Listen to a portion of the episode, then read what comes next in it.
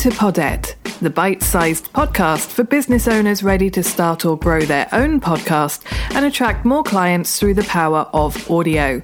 I'm Tors, ex television professional turned podcaster. Podette is brought to you by my company Podcastology, where we help ambitious business owners just like you create a show that's a strategic content marketing asset so you can get heard and get paid. Now grab a cuppa and enjoy the show. And don't forget to hit subscribe so you never miss our latest mini episodes released every Tuesday and Thursday. Let's get started.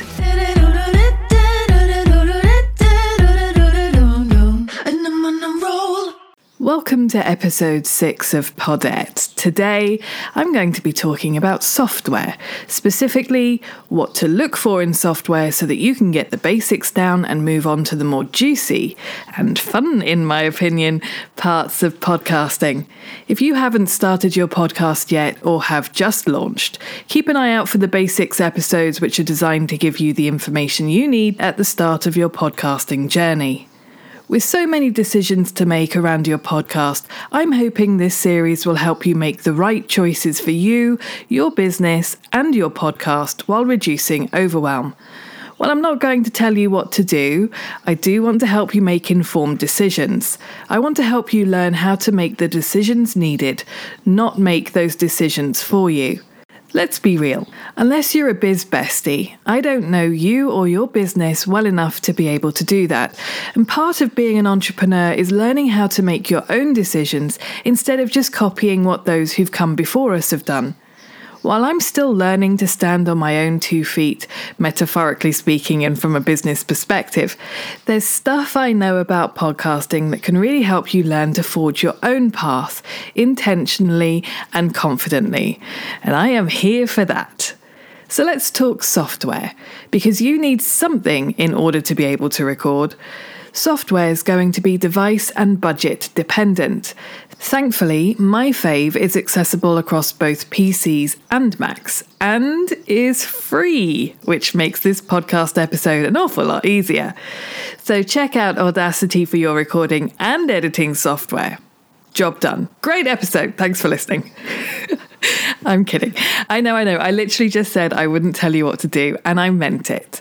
I want to explain why I'm recommending Audacity and give you some situations where it might not be the best choice, but also why, so you can look for the stuff that works for you. When looking for software, especially when you're new to podcasting, finding something that's user friendly is really going to help you start and keep going with creating your show consistently. Lots of people will recommend Adobe's Audition software, but I personally find Adobe not particularly intuitive for me to use, and its interface is overwhelming for me as a result. I don't speak Adobe particularly well, which limits how easily I can use it and increases the frustration I feel around learning the software. You may speak fluent Adobe and have the budget for the software, in which case it might be a better choice for you. So that's step one. Make sure the software feels comfortable and easy for you to use, doesn't visually overwhelm you, and obviously fits within your budget. When it comes to recording, look for software that has metering available. Essentially, you're looking for something that lets you see how loud you're being.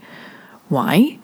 Well, too low, and you'll have to turn up the volume in the edit, which turns up the volume on everything, including background noise. But if you can see you're too quiet when you're recording, then you can just get closer to the mic in that moment instead. Metering also lets you see if you're too loud. This is a bigger problem because it can distort your audio. Your mic can only record so loudly. Too loud and it makes it sound fuzzy.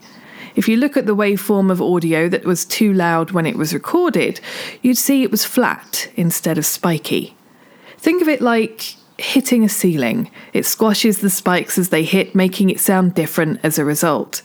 You can't really fix that in the edit because the sound just isn't there for you to play with. The best way to fix distorted audio is to just not do it in the first place. So, what does the meter look like? In some apps and software, it looks like a dial with a moving needle. the far end of the dial will have some red on it, and that's when you're getting too loud every time that needle hits that red. Other meters look like bars, going from green into orange into red. Again, red means you're getting too loud, red is bad. We called this going hot when I worked in telly, and it's when you're in the red consistently that things become a problem. The odd flicker of red here and there isn't an issue, but staying in the red for long periods of time is what gives you that flat and distorted audio waveform. Which is why having a visual clue on your loudness is so useful. It can help you avoid the problem easily. Speaking of waveforms, I prefer to be able to see the waveform as it records because, again, it gives me a visual on how loud I am and what else is being recorded from the background. Just because I can hear something doesn't necessarily mean my mic is too. So if I can't see anything other than my voice on the waveform, then I'll just carry on recording. Of course, you have to be quiet for a moment to see what, if anything, you're recording besides your voice, but it's a useful thing to have even if it's just to reassure you you're recording okay. If there's a waveform, your mic is hearing it, and your software should be recording it assuming you've pushed the record button, a common problem I have. Now, this is all well and good if you're recording a solo show, but if you're recording an interview show remotely, then you're going to want to use something completely different. A lot of people use Zoom because it's free or they're already paying for it as part of their other business expenses. But you can find the audio is heavily compressed. So, as with most things, give it a try to see what happens and make a decision based on that test. Make sure you're set up to record you and your guest on separate channels so that if you cough when your guest's speaking, it's easy to edit out and won't impact your guest's sound. Alternatives to Zoom are Zencastr or Squadcast, but they are paid options. There are other alternatives out there, but I haven't used them, so can't comment on their effectiveness nor ease of use.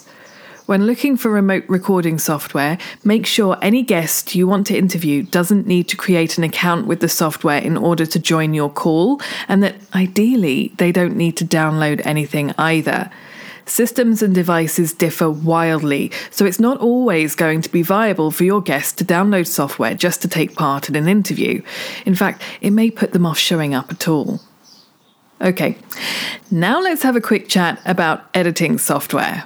A lot of the software you can use to record a solo show, like Audacity, can also be used to edit. All those things I just mentioned, the things to look for, are going to be useful when it comes to editing too. But if you'd prefer to edit in something other than Audacity or whatever software it is you've kind of hit on for recording, unless it's a really rubbish output, I'd recommend recording in that software too. It'll help you continue to show up if you're only using and therefore learning one piece of software instead of two. Some of the online recording software, like Zencastr, also gives you a leg up in the editing department by offering the ability to level your sound and reduce background hum all at the push of a button so that you don't have to do that part in your edit. You can use it to record just yourself too, so it doesn't have to be used only when you have guests and most, if not all, remote recording software gives you the option of recording video as well as audio should you want it. So while I use and recommend Audacity, there are obviously situations and requirements that make other software a better choice. I'd love to know what you use, so drop me a DM on Instagram. I'm at Podcastology. Catch you next time. Thanks for listening. The show notes are over at podcastology.co in case you want to check out any resources mentioned or get more info on how we can support you and your podcast. If you've enjoyed this episode, please leave a rating and review.